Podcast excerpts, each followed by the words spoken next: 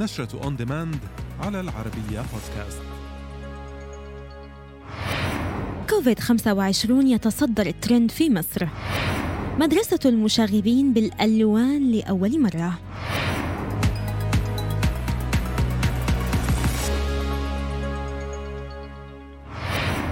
حقق مسلسل كوفيد 25 للفنان يوسف الشريف شعبية كبيرة بعد انطلاقه في النصف الثاني من السباق الرمضاني الحالي حيث تصدر المسلسل قوائم الأكثر تغريدا عبر منصة تويتر في مصر تزامنا مع عرض الحلقة الخامسة منه.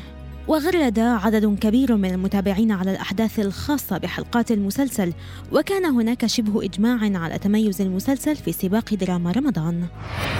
أعلنت منصة شاهد وبرعاية هيئة الترفيه السعودية عن مشروع تحويل مسرحية مدرسة المشاغبين إلى الألوان بعد أن بقيت المسرحية بالأبيض والأسود لخمسة عقود. وقد عرضت منصة شاهد فيديو دعائيا للمسرحية كشفت فيه عن بعض المقاطع بالألوان.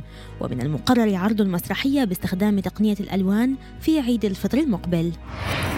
كشفت وسائل إعلام مصرية تفاصيل الحالة الصحية للفنانة دلال عبد العزيز بعد إصابتها بفيروس كورونا ونقلها إلى المستشفى. وأعلن موقع في الفن نقلا عن مصدر مقرب من الفنانة دلال عبد العزيز أن حالتها الصحية تتحسن بعد انخفاض درجة حرارتها.